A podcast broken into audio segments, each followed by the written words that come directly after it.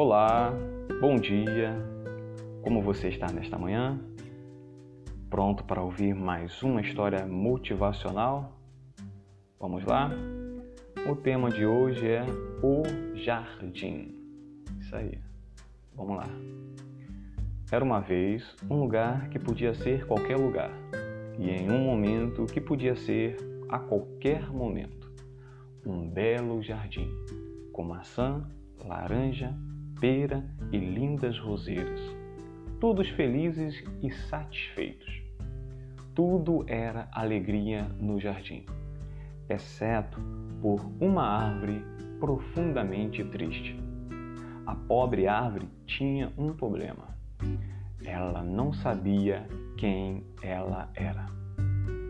O que falta é concentração, disse a macieira. Se você realmente tentar poderá comer maçãs saborosas. Veja como é fácil. Não escute, exigiu a roseira. É mais fácil ter rosas e ver como são lindas. E a árvore, desesperada, tentou de tudo o que sugeriram. E como ele não podia ser como os outros, sentiu-se cada vez mais frustrado. Um dia, a coruja, o mais sábio dos pássaros, foi ao jardim e, vendo o desespero da árvore, exclamou: Não se preocupe, seu problema não é tão sério. É o mesmo de muitos seres na Terra. Eu vou te dar a solução. Não dedique sua vida a ser como os outros querem que você seja. Seja você mesmo conheça a si mesmo e, para conseguir isso, ouça sua voz interior. E com isso dito, a coruja desapareceu. Minha voz interior, sendo eu mesmo, me conhecer?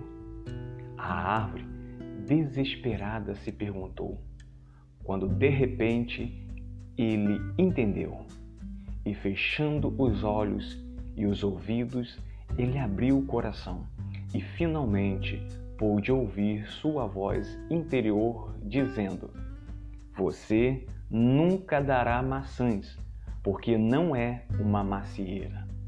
Nem floresce toda a primavera, porque não é uma roseira.